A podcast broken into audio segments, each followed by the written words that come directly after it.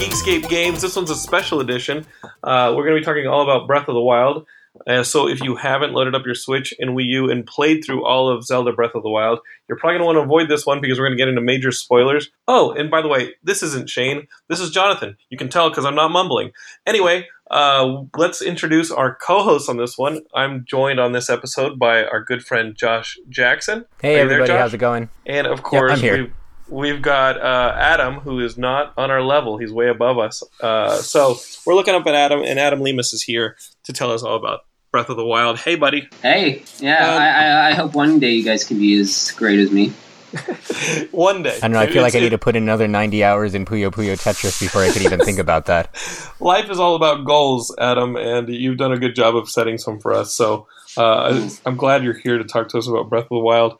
Um, I really only bought a Switch because I was going to hold off. I was going to wait until either the inevitable Nintendo price drop, or I was going to wait until it looks like what they're doing now is they're going to ramp up production, so you didn't have to fight a bunch of ladies and kids uh, to get a Switch from a, you know the opening of the doors of a Target.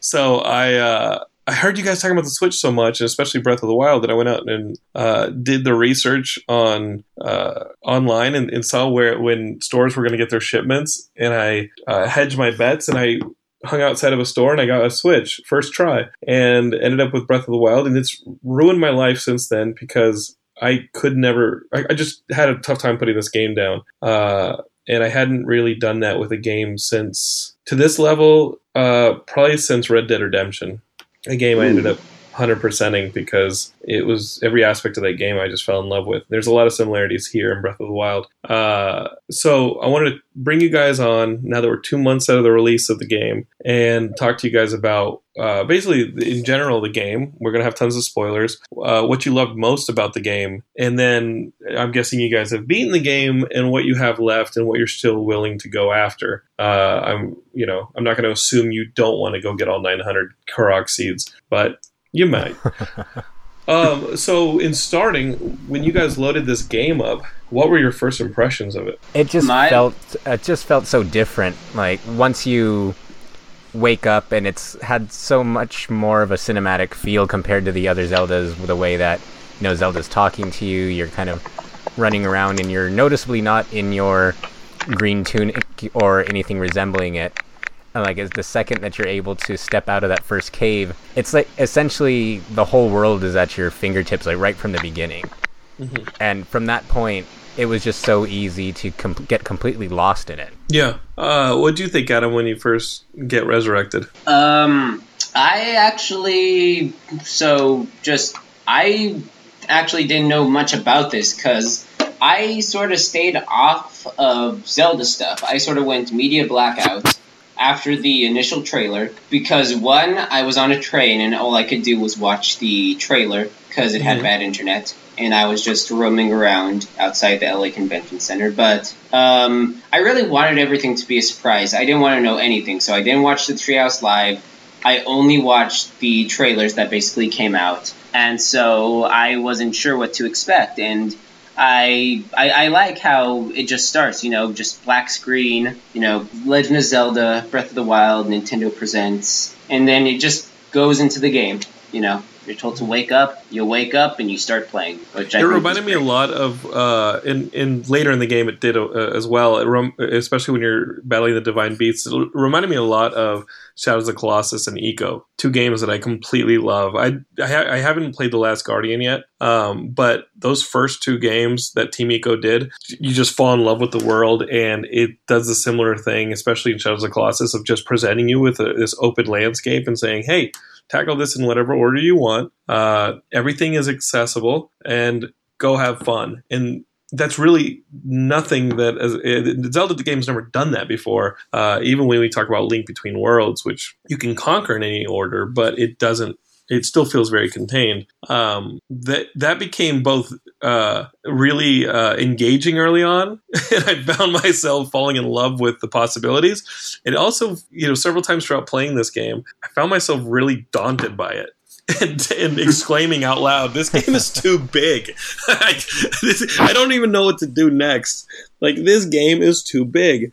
Uh, but it does a good job of bringing you through the early stages of the game with the old man uh, pretty uh, effectively. And I'm really glad that there isn't a like omnipresent or constantly present uh, guide like a Navi or the worst of the worst, the Skyward Sword. Um, and I think Zelda learned. I, I think Zelda. I think uh, the team at Nintendo le- really learned a lot from the Skyward Sword situation in what not to do in, in opening this world up. Yeah, and I remember back when Skyward Sword came out and you had a lot of issues with it. Mm-hmm. And I agree that they pretty much, and I don't even want to just say Skyward Sword, I feel like in a weird way, and I'm glad you mentioned Link Between Worlds because it seemed like they took a lot of aspects of what worked and what didn't in every other Zelda game, and you can kind of see bits and pieces here and there of like Link Between Worlds, how it lets you tackle things in any order you want, but takes it a step further where you could essentially do nothing but fight Ganon if you want, if that's the way mm-hmm. you want to play it. It gives you like this unprecedented level of freedom in a series that has generally been pretty I guess on rails in the way that you progress through the story. And it's incredible how how big it is like you mentioned because I I think my playtime is about 60 50ish hours. I'm scared and, to check. Yeah, and like I think Megan's is like 140 Wow. And there's still things that I tell her about that I saw that she never saw, and there's things mm-hmm. that she saw that I never saw, and that's in a that's almost 200 hours of collective playtime between the two of us. I, after beating the game, finally freed the dragon from Mount Lairu. I was like, oh yeah, I, might as well get that muck off of him because I, I, I had done that at a friend's house and that was another one of the, the nails in my coffin was going over to a friend's house who had it for Wii U and seeing uh, just how incredible the game was. And at his house, he had only really gotten to Hateno Town, and I went up on the mountain and was just eating chili after chili and apple after apple because I didn't have any cold gear. And I get up to the top of Mount uh, Lanayru. I don't know how to pronounce it, but uh, you see one of the the dragons up there, and he's covered in muck, and you have to free him. And just playing through that at a friend's house, I made the decision like within a week that I'm gonna I'm, I will own this game within a week, and it will own me within a, a few hours. Uh, so having beaten the game, I'm now trying to get uh, all of the all of the different temples of course. Uh, all, I mean shrines. I'm trying to get all the different shrines. Uh, I after the game, I'm going through all the different labyrinths to get the barbarian armor. I've done one. Uh, I and I think that's kind of where I'm going to cap it. I think I'm going to cap it with all the different armor sets, including what you can get from the monster dealer, uh, Killian. And I think I'm going to. I think I'll cap it at everything but the Korok seeds. Uh, but everything else I want to experience. Uh, and I and that's what I loved about this game, the details of it, the way that the different villains strategize, the different monsters have strategies, the different monsters have different reactions to different weapons. Um, trying to figure out the best strategies for killing Lynels, because I mean they're they're hand they're they're worse than many of the bosses in the game, if not all the bosses in the game. I think Lynels are, are the hardest thing in the game. Yeah, uh, I think there's that one white Lynel in the Colosseum, and it, I think I was just being stubborn. It took me like 45 minutes of content trying before I finally killed it. Oh, I sat at the top of the Coliseum and just shot him with arrows until he was dead, and then I collected everything because I think the striped enemies are the most difficult enemy. The zebra striped enemies are the, are the hardest level of enemies. Isn't that correct? If I remember correctly, yeah. It's yeah, it's, and he is one. So I went into that uh, Coliseum, which I again I did after defeating the after beating the game, and uh, my full exploration, I just re- walked into the Coliseum and I was like, "Oh, holy shit!" and, and just ran to the top stage killed yeah, whatever like, Lizalfos was up there, and then just played the cheap snipe game from up there. And every uh, time, and then every time I, he would he would hide underneath the platforms, I'd just drop little bombs on him to wake him up again. It's actually no, pretty I good. what I did was, I think I well I abused uh I what's what's her name the Gerudo Guardian. Mm-hmm. Uh, Urbosa. Yeah. I abused Urbosa's fury until I ran out of those, which got him down to about half health. And after that, I was just like doing those time dodges the best that I could, and just kept fighting him off that way. Oh, you actually fought him like a man. well, yeah, pretty much. I fought, I I go fought him like, like, a, coward. yeah. well, well, you know, it's funny you guys are talking about like all these different things you you're doing because. I really haven't done most of this stuff either, and I think that's what makes this game so great. Is that every experience someone has is their own experience. You're never going to have a similar experience because of just how free this game really is. I mean, even from the start of the game where you're going up to the old man and he tells you to visit him at the shrine and stuff, or go to the broken tower. Temple of Time. You don't have to do that. You don't even have to do that as the first thing you do. You can completely ignore that old man and like go searching for other weapons and you know just attack a bokoblin camp and like you Mhm. just do that stuff until you're you yourself are ready to progress the story. And I mean, how satisfying is it that they leveled up the the bad guys? That that, that dying in this game, even in the later stages of the game, uh, is a risk that you definitely have to take into account. It, in earlier Zelda games, it seemed like uh, dying wasn't really something that you had to worry about. Here, you really do have to strategize your inventory of food and and the best uh, armor sets and weapons to use in different situations. It added a kind of a, an RPG element to it that I thought was like really, really uh, welcome. Uh, you know, Yeah. the first time you run into a, a battle and one swing kills you, you're like, "Oops!" You're like, what the fuck? yeah, I, Yeah. I mean, this Go ahead. is yeah, this is a game where basically even from the start you have to be very conservative about how you play this game because you can and you will die multiple times even at the beginning of the game because it's just so different. The AI is much different, you know. Like there are some times I, I've seen videos even of, you know, someone even bomb spamming an enemy and at one point when they try to throw a bomb again, they hit the bomb like the bokoblin will hit hit the bo- bomb back and Hmm. Link will just die. And That's it's crazy because like it feels like anything can kill you in this game. Like I'll never forget the first time I was caught in a thunderstorm, and I was just kind of walking around minding my own business. I think I was walking to the Zora's domain, and it's a really long trek. And like halfway there, and you remember how Sidon's kind of leading you along the way, and he's like, "Oh, it's almost there," even though it takes another ten minutes. With his wink But- and smile, yes. Yeah. But then it's like I was halfway there and it starts raining and I see my shield like glowing and I'm like, what's going on? And all of a sudden I get hit by lightning, lose like eight hearts and like instantly drop dead. It was so messed up. and not that there were eh, not only are there different types of eh, of creatures and monsters but there are different types and especially that stage right there having all those little follows using electricity to get at you uh, at that point you hadn't really worked up any of the armor that was electricity resistant. Uh, you hadn't really worked up uh, many of the things that would uh, i mean that was the first divine beast that i tackled and i didn't find myself very prepared for the road to the zora domain my my stamina wasn't to the point where i could climb that uh, you are drenched in rain, so you can't really uh, sidestep the roads. You have you know, just climb over the mountains, which you can do later in the game once you've started to add some of the armor and it's not raining. Um, so yeah, the environment is a big part of the game, and um, and it works as a it works as a as a as an enemy in its own self. I, I think the environment may have killed me as much as anything else did. Uh, what did you guys think of the story of the game? Because I've played every, every Zelda game and de- beat every Zelda game, and this one was. And there's a lot of criticism online about whether or not the ending. Uh, after such a long playtime was that was a letdown. What did you guys think of, of the full story of the game? Um, Uh, I I felt it was probably my favorite Zelda story to be honest, and the reason was because a big reason that people would always say that the Zelda games had not necessarily bad stories but uninteresting stories was attributed to Link always being a self-insert. And that's something that Miyamoto has insisted on in the past that he wants you to feel like Link. So he tries not to give him too much of a personality so that you could kind of insert yourself into that role. Mm-hmm. But I think Sadly, what in my of- case, that that turns out to be pretty true. yeah, right. but I think what but I think what Breath of the Wild does really well is that it does it finds a way to compromise and allow both possibilities because when you start the game, Link's, you know, he has amnesia, he doesn't remember anything.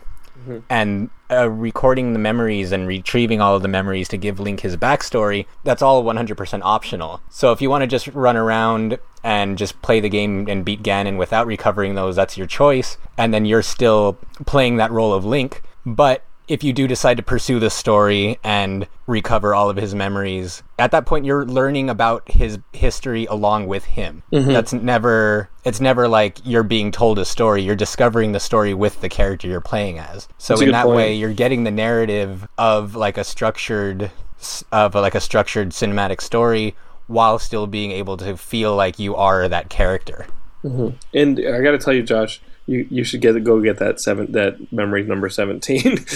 Yeah. Having just heard what you said and knowing that you didn't go and get that final memory that Impa gives you, uh, you got to go back and get it because uh, I agree with Adam that the memory number seventeen, which is the one that you do that you have access to after recovering the prior ones that Impa has charged you with, to me was the most profound uh, memory and really put everything in in in context. Uh, you don't actually see the giant battle that that, that destroyed Hyrule hundred years earlier when Calamity Ganon took over. You never actually see that, and I did find myself wanting to see that. But that being said, it never probably would have matched my imagination. Not that the game doesn't completely fulfill my imagination in many times over in some places, but uh, they it reminded me as well of a lot of uh, the Hayao Miyazaki films. You know, seeing like the hordes of those beetles in Princess, uh, not Princess Mononoke, in Nausicaa.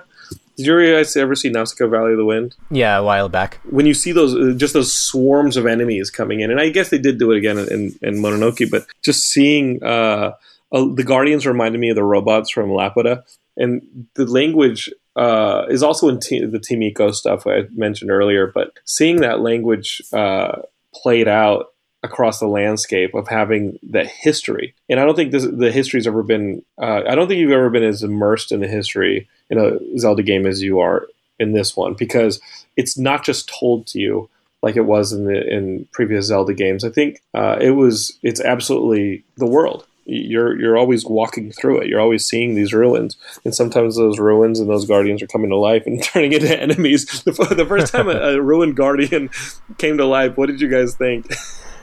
Uh, God, I tried to desperately kill it with like my ten arrows and promptly got slaughtered. So I was like, "Holy shit, it's alive!" Yeah. you run behind some ruins. Yeah, it's But like thi- the this game is the this game felt like the best of all the Zelda games story wise. It felt like it was taking pieces from he. Uh, the, my favorite Zelda moment is from Wind Waker. Uh, be, prior to this game, my favorite Zelda moment was in Wind Waker when you go below the ocean and you see the Tower of the Temple of Time, and you realize, oh, this is after Ocarina, and this isn't that world of that. This isn't a Hyrule that has been covered in water. And when he descends under the under the ocean and finds the Temple of Time, that was sort of a huge moment for me, and that's why Wind Waker ranked so highly for me and uh, as my favorite my favorite Zelda. This one had a ton of those moments, and it felt like it was pointing at things from all the different uh, Zeldas that came before it. And if you had that Wolf Link amiibo, then uh, Twilight Princess plays in too, which is one of my favorite Zeldas, uh, and also had a bit of the history. It, it, it did do a good job of putting you immersively in the in the old history. What were you going to say, Adam? Um, I was gonna say basically uh, talking about the Guardians. The first time I encountered that is obviously when you first uh, get get out of one of the uh, dungeons, and sort it tur- sort of turns back on. And like you said, you're sort of like powerless. You're not really sure what to do and how to uh, you know combat it. So you just die from it a couple times, and you know what what ended up happening was I didn't kill it. I, I just ended up like jumping the jumping one of the walls and running away. Yeah. Oh, I ran like a bitch. Like the the thing is though, it, it wasn't until like later on that I found out like all these different tricks, like that you can actually use your shield to deflect the uh, Mhm. guardian lasers, even with You're gonna one, want that later. even yeah, with some of your weaker Ganon. shields, you can still reflect it back at them. And Yeah, it something doesn't affect your shields if you reflect it back, and and and when you get to that Ganon battle, having that skill actually helps. Cutting their legs off, I thought was really yeah, helpful. Yeah. well. I actually just found that out. Like I'm playing the game right now, and I just tried attacking it just to see what would happen, and its legs started coming off. so you beat the game without discovering that you could cut its legs off. Yep. Like I, So you got I'm. so that one memory that was in front of Hyrule Castle, just south of Hyrule Castle, in that field swarming with guardians. You just ran in, grabbed that memory, and like teleported out before Yep. those, I, I just. I just Leroyed. I mean, um, I also Wow. basically like um, what else? Uh, oh, the hardest memory for me was the Hyrule Castle one because I was getting the memories in order, and at one point I look at where I'm supposed to go next, and I'm like, um. I hope that's not Hyrule Castle. And of course it is. It's Zelda Study. I'm like, oh my gosh. This game seriously wants me to go all the way up to Hyrule Castle right now and grab that memory. I got the memories in the I got the memories in the order in which I was playing the game. Like I would just see where the memories were in like whatever region I was in. So I got that Zelda's library memory at last because it's almost immediately in front of uh, the sanctum where where uh, he is. In fact, I, I, didn't get the last memory until after I'd beaten the game and gone back and gotten it because uh, I was so close to finishing the game, and I had gotten that memory. And I was like, "Oh, I'll go visit Impa," but I really don't want to go back to this damn castle. I got the uh, the Hyrulean shield from the uh, from the lockup in the basement of the castle, and there's really not a there's not a shrine. So I didn't want to port out just to port back and have to work my way back up. So I got that memory and then uh, defeat, then went on to fight Ganon. and then then I went and received the last memory and then re-earned the, the, the perfect end. I guess what they call the be- the best ending. Yeah, like which, the extended one. Which is beautiful. I mean, the the tapestry of this game, you know, that spans hundred plus years, it was beautiful, and the ending was beautiful. And I think that uh, we get spoiled in having games give us so much cinematics that we want the longer cutscenes or we want bigger explanations or we want more spelling out or we want more action. And with this game, as much as it has going on in it, as much as you can actually do in the game, the beauty of its simplicity is what I think is is worth celebrating. In that the ending was just the best ending is just a simple moment between Link and Zelda looking to the future, uh, and so that really worked for me. You know, you rest on a flower, and it is as simple as it is as it began. Does that make sense? Yeah, yeah. Like in that way, the ending I thought was incredible. Yeah, one of my favorite moments from the ending is you know she she just stares at Link, and all she says is, "Do you remember me?" Mm-hmm. You know. Yeah. And you know, I would have kind of liked that if um, it was slightly different. If you had like collected all of the memories, then she might have said something different. But you know, she says it either way. But I, I do think it's a really nice moment. You know that they're finally reconvening, reconvening after like a hundred years of not seeing mm-hmm. each other. Although I don't yeah. know why Zelda isn't uh, super old. Maybe some sort of weird. Well, she was trapped. Ex machina time powers. You don't know what Ganon yeah. was. It's magic. Hey, it's magic. yeah. Hey, it's magic. Ooh, she, was shooting, she was shooting like light lasers out of her hands like five you minutes know. prior. So yeah, yeah, um, it does but, wonders for the oh, skin. It didn't. It right. didn't help Impa's ass, but it yeah, no. um, I, I wanted to say that though. Um, another thing that I really liked at the end when you get the extended ending is that um, she turns to Link and she's like, uh, "the the voice of the Master Sword. I can't hear it anymore." You know. Yeah. She yeah. she's like, "There's no more need for her powers anymore." So she she can't communicate with the sword or even use her powers anymore. And I thought that was a really interesting thing. You know, they're free from Ganon what until he inevitably region? comes back. Right. What was yeah, your favorite and, region of the game? What was the? Fa- I'm sorry. What was that? Oh, I'm sorry. You were going to say something about the ending, Josh. Oh no, I was just going to say I feel like it. The ending didn't really need to do any more than it did because at the end of the day, I feel like the ending was like a hopeful but still kind of a tragic one because Hyrule was essentially still destroyed and all their friends were still dead. Oh, it's right. There was a, yeah, and there was like there was just this throughout the whole game. There was just this underlying air of of like tragedy and as you beat more and more of the divine beast and they i thought they did an amazing job with really making you feel connections to each of the guardians with like the mm-hmm. very little screen time that they had so that once you found out and you confirm at the end of every boss fight you know that they're dead their spirits talk to you and all that kind of stuff and then at the end right before you fight ganon and they all kind of serve their purpose and help you fight him at the end it's all it's this really great moment that i feel when you look at everything as a whole, the ending didn't really need to be anything more than what it was. The Daruk's protection. Yeah. Um, what what I yeah. like. Go ahead. To, oh no, no, you go first. I was just gonna say. Uh, well, I was gonna propose that we talk about our because we mentioned the divine beasts, what our favorite divine beasts were, and what our favorite regions of the game were, our favorite moments of the game. Oh, okay. So, well, hmm. my favorite my favorite region had to have been the Zora region. Mm-hmm. I felt I felt like that whole section was probably the best individual one in the in the game for me, which it was also my first one. Okay. Right. S- speaking of which, just quickly, can I get like a show of hands because even though this is a game fully open world, you can do anything in the order you choose. It, am I right to say that all three of us, the first dungeon that we did was Zora's Domain, the first Divine yeah, Beast? I think all three of us did that. Yeah. yeah and yeah. I feel like that's sort of crazy how this game is like so you know everybody can have a different experience playing this yet somehow the first divine beast that literally everyone does is the one from zora's domain without even really trying to go in that direction you just somehow you end get- up there Well, Right. it, it does lead you in that direction, and then it starts leading you towards uh, Hateno Town, and it does. The game does lead you east, southeast And- first. So I think I it do- does kind of lead you in that direction. and I do think that Zora's Domain is probably the easiest one to start with because the the uh, Rudo one you need like the cold gear, which is really Mhm. really expensive, and unless you're tapping amiibos all the time, you're you're likely not going to have enough money for a while we to be able to afford it. yeah, I know I was. I kind of felt cheap because I had all this great equipment with very little effort because I was trying to get the tunics every day. But um, Oh, I, and then I love dressing him in the original wood gear. It's awesome. Yeah, Yeah. Jo- jokes on you guys. I, I had to I had to earn my way through this game. Okay, okay. I didn't I didn't I, I wasn't Hey, I tapping earned- any amiibos here. I, I earned I earned my way through this game two years ago, and I was lining up overnight Yeah, outside of when Toys R I was- Us. we were battling shades. when we were battling shades, that's what we earned this game. This game's been going on much longer than two months. It's been going on for two years, son.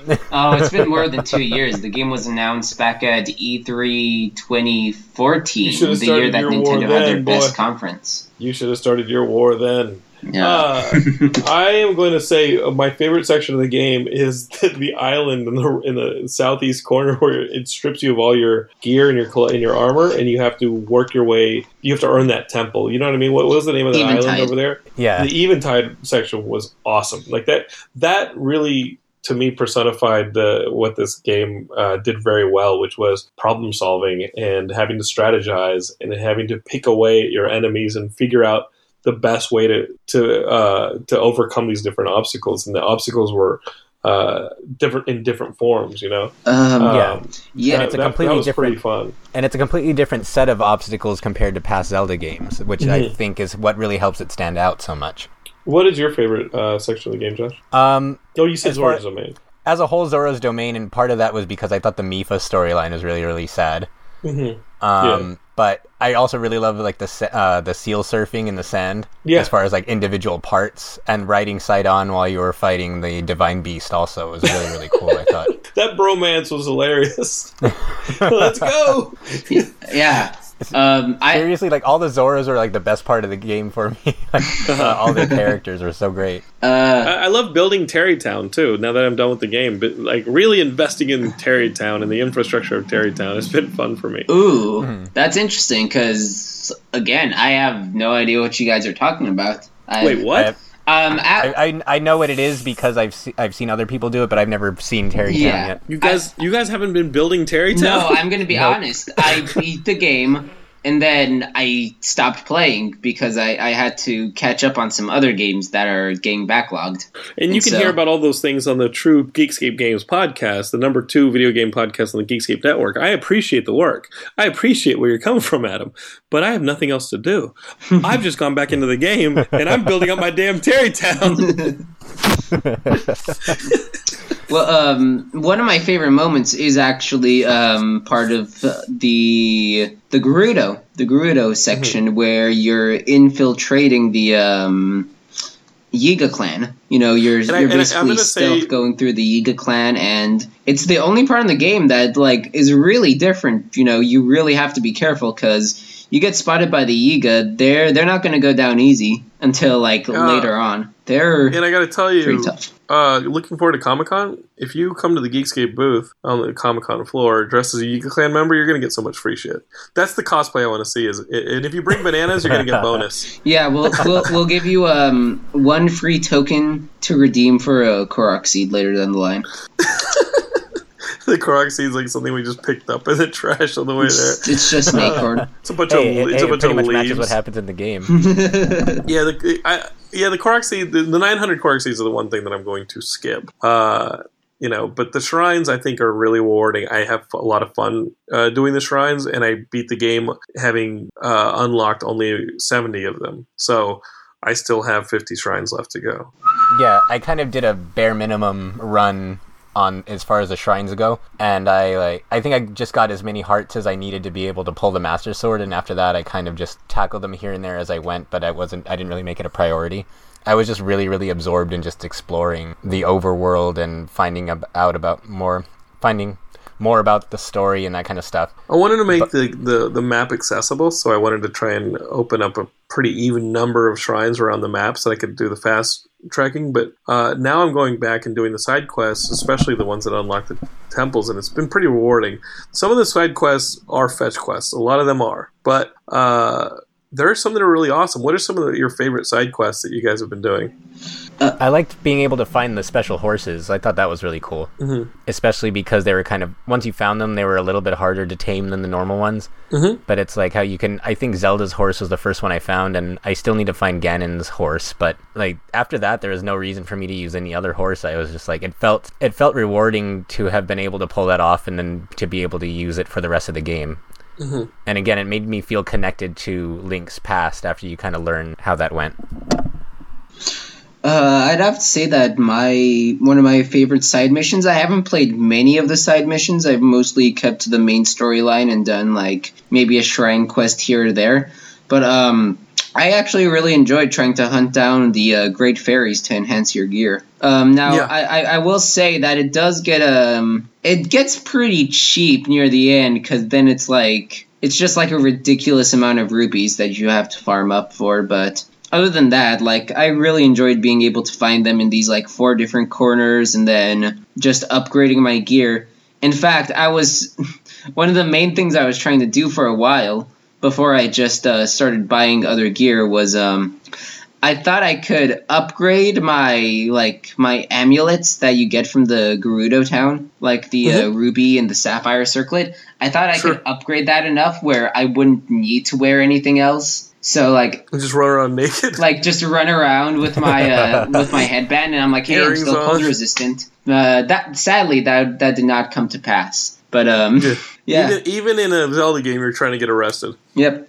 Um, here's a question because we talked about the the gameplay and how it's an open world and how you could do things in any order. Do you think Nintendo's looking at this game and realizing, hey, this is something we could apply to uh, a Metroid game, perhaps? Uh, because Metroid is also one of these uh, games where you have to, for the most part, uh, attain different kinds of armor upgrades in order to unlock or access other areas in, in their in the worlds that you go to or the levels. So, do you think that's uh, that you can maybe foresee a Metroid game that would allow you to go open world?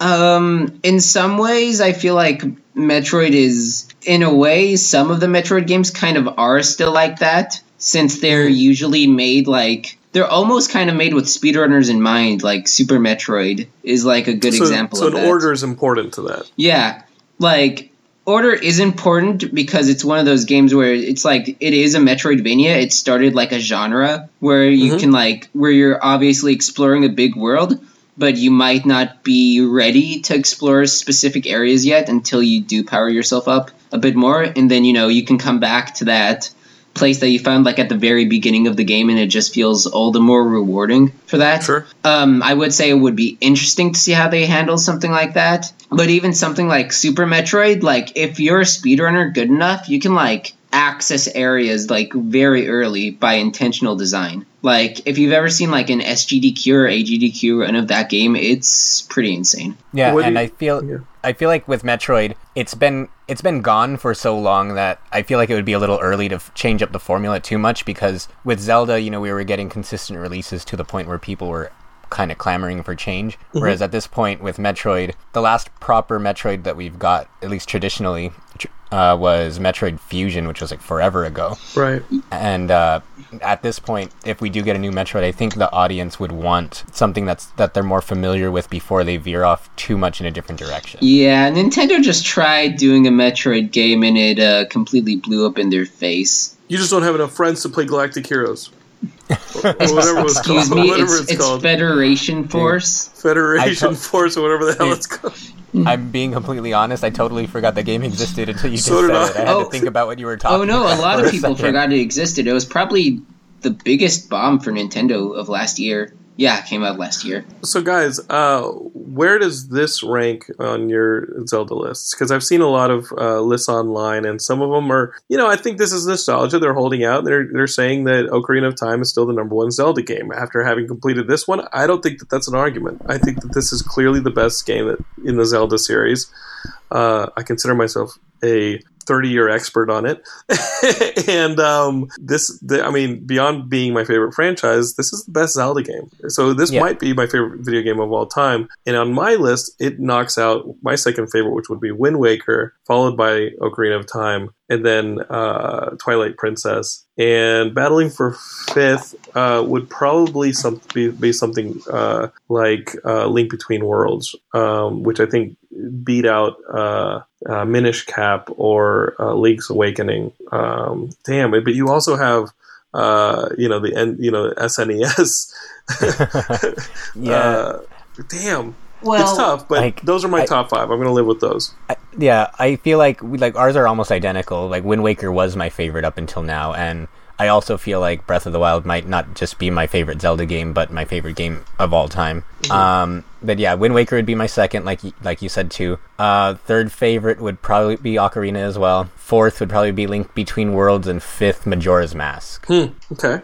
So, uh, obviously, for me, nothing will ever top Link in the Faces of Evil, followed by Zelda Wand of Gamelon, obviously. Um, those iDVD, ICD games. Tri- Tri- Triforce Heroes coming in at number three. Such a classic. Uh, no, um, I don't know. I see you. where you guys are coming from. Tetra's Trackers. I very much enjoy Breath of the Wild, but I still feel there are things that isn't quite making this like the best Zelda game for me. I think I still feel like um, Wind Waker.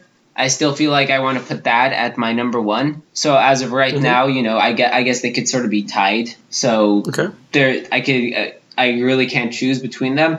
After that, I would definitely pick um, a Link Between Worlds because that was a game that really surprised me. I was never a fan of Legend of Zelda: Link to the Past, but I very much very enjoyed uh, Link Between Worlds. I thought you know that was sort of the uh, start of Zelda experimenting with semi-open world and how to tackle Mhm. things in whatever whatever order you want with the rental system. And I actually Yeah, really plus enjoyed that that. ending was a, that and that ending was amazing. I think that really helps it too. Oh no, I think um, I think A Link Between Worlds also has like one of the best stories. Like, and that's another thing.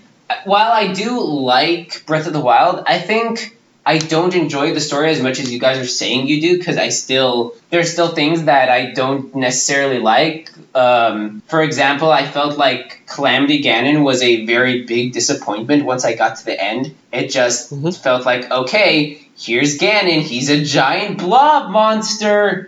I'm like, He's a oh, spider. okay. He's like a spider thing. He's sort of like amalgamation of like all four of the previous uh, Ganons that you fought inside the Divine Beasts, uh, which is actually funny because um, if you actually decide to go straight to Hyrule Castle without tackling any of the Divine Beasts, it'll actually instead of automatically going to Ganon, it'll, you'll actually have to face those Divine Beast Ganons still. Like it'll be like a boss Oh, wow. rush type of thing where you face those four Ganons, and then you also have to face uh, the regular Ganon. I can't. That's what you get for being a punk. I can't imagine and, that. and, and then also without the health without the health drop from the Yeah. divine beast attack. Yeah. The electric one in the Gerudo in in uh, in the Gerudo Divine Beast just wrecked me. That was really tough. Even with, even with the anti-electric gear, uh, dropping your weapons in the middle of a fight is not fun for anybody.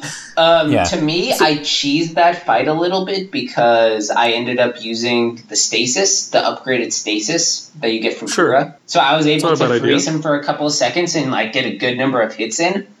But also, I was able to near the end expertly dodge and flurry rush him to death. So that's what That's ended good. up happening. I, I guess I couldn't run away anywhere, so my tactics, my usual tactics, weren't weren't uh, valuable.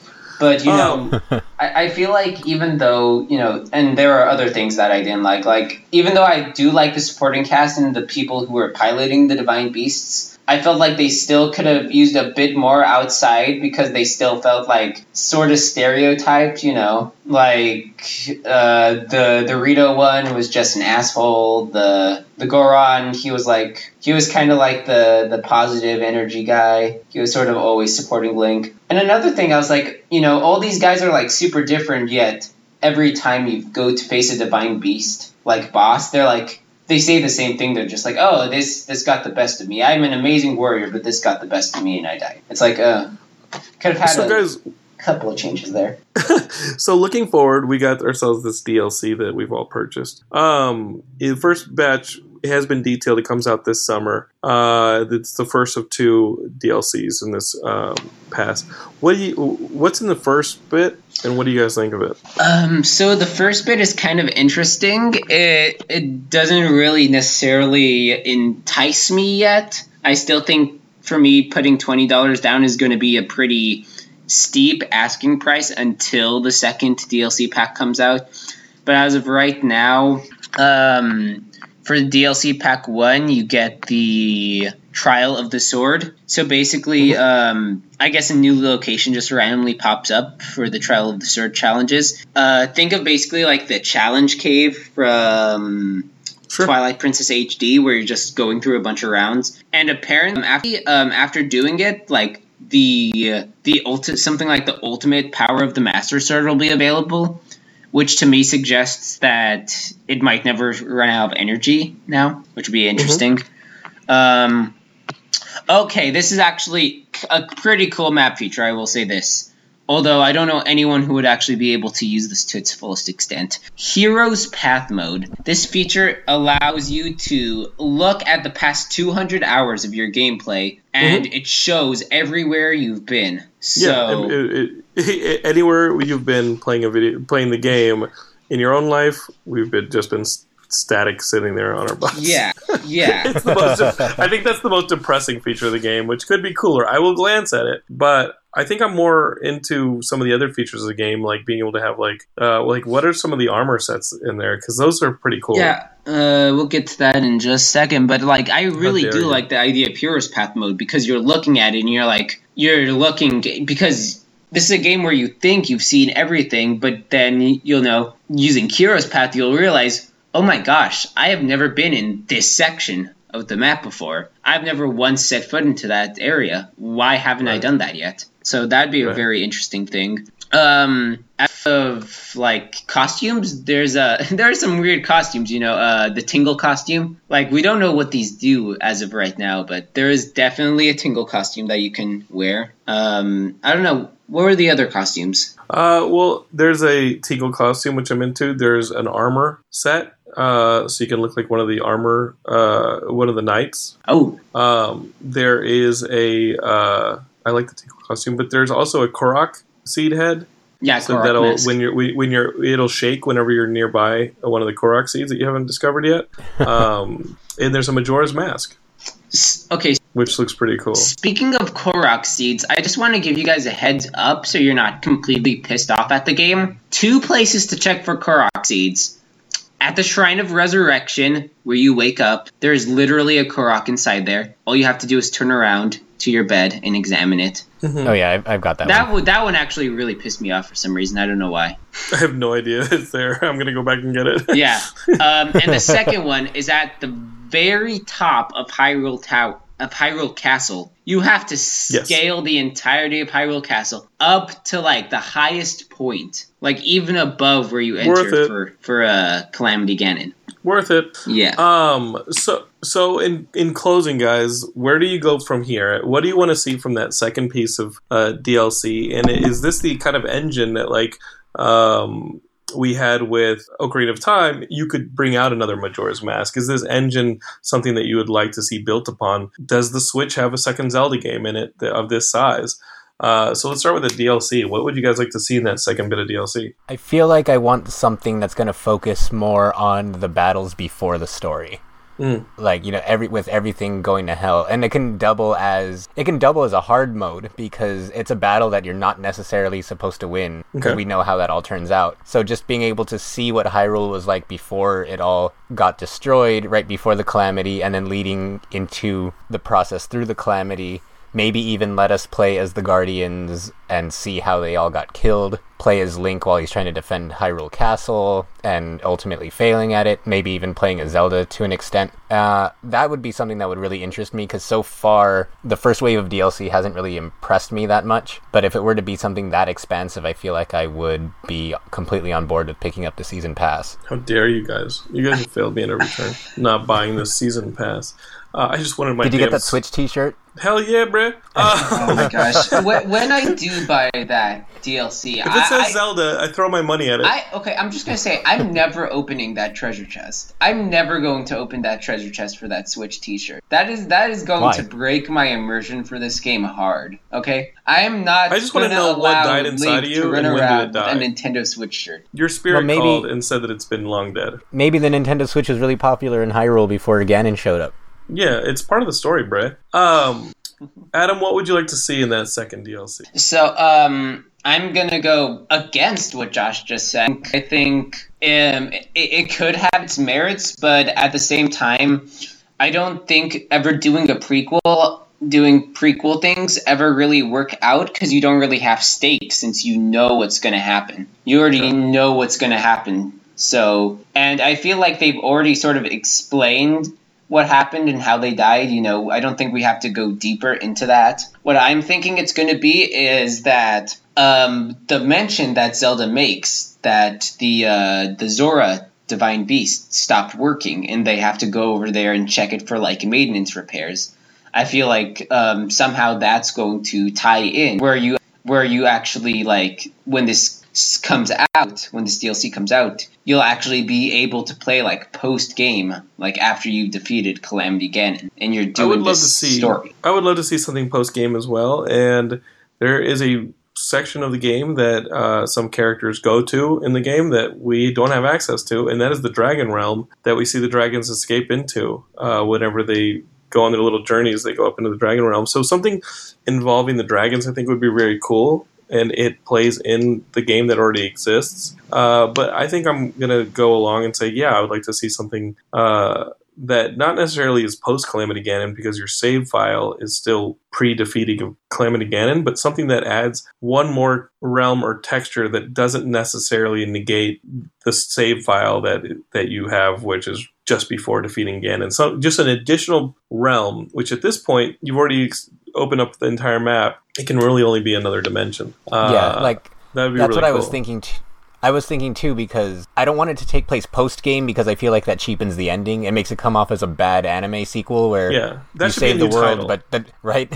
That should be like- another title. That should be another uh, another game. Yeah, because exactly because if it's like you you know you stop Calamity Ganon and then the next day something else just happens to show up and it gives you an excuse to play some more. Yeah, not Like, that the I- Weakening of Hyrule doesn't open things up for another predatory villain. There have been one or two other villains in those in, in these video games. Yeah, for sure. But I feel like if it was DLC and it took place so close to the ending, it's like the whole idea of kind of rebuilding Hyrule or working towards restoring it and then immediately getting attacked by something else kind of takes away would take away from that a bit.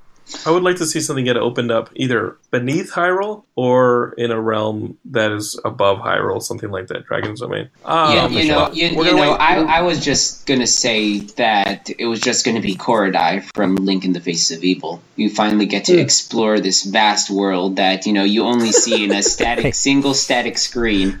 In You can You actually climb the faces of evil. you can cl- you see those faces of evil. You can climb them. You can climb them in You know any what? order you want to. because that is such a monumentous thing, I would actually just like for that to be its own title, a, sec- a sequel to Breath of the Wild. Because if you do that as DLC, I'm going to feel that it's very cheapened. Um, guys, thanks for joining us on this thing. Uh, if you haven't played Breath of the Wild, you really got everything spoiled for you. If you did, uh, go ahead and go to Geekscape.net or find us on Facebook or find the Geekscape Games uh, cl- uh, group on Facebook and leave a comment. You can leave it here on SoundCloud or you can leave it on iTunes. A review would be great. Uh, tell your friends about Geekscape Games. Tell them about Geekscape. We hang our hats at Geekscape.net. And of course, we want to thank our sponsor, Loot Crate, if you go to lootcrate.com slash geekscape and put in the promo code geekscape, you get a discount off of all those awesome crates that you can subscribe to. Uh, I think we're all fans of the main crate. I like the, the DX crate, the lootware, and uh, you're still getting those wrestle crates, aren't you, Josh? Do you enjoy them? Yeah, dude, they're awesome. The slam like crates. the most the most recent one had like all the Finn Balor stuff, so that was really cool. That's awesome. Well, uh, Adam's got to go back to Puyo Puyo Tetris, which he's only put 90 hours into. Yeah, you know, I, I Uh, put 70 hours into uh, Zelda, but you know, it, it can't it can't compare to Puyo Tetris at all. You know, that that's my that's my great. official Zelda ranking list. Okay, um, Puyo Puyo Tetris is number one, followed by um, Wind Waker, Breath of the Wild, and then of course. Um, so, guys, uh, thank you for hanging out. Uh, Josh, thanks. Yeah, anytime. And uh, thank you, Adam. This has been fun. It's been fun guessing in here and uh, being a part of Geeks Games, finally. One of my favorite podcasts on the internet. Uh, love you. All right. Bye, everybody. See you.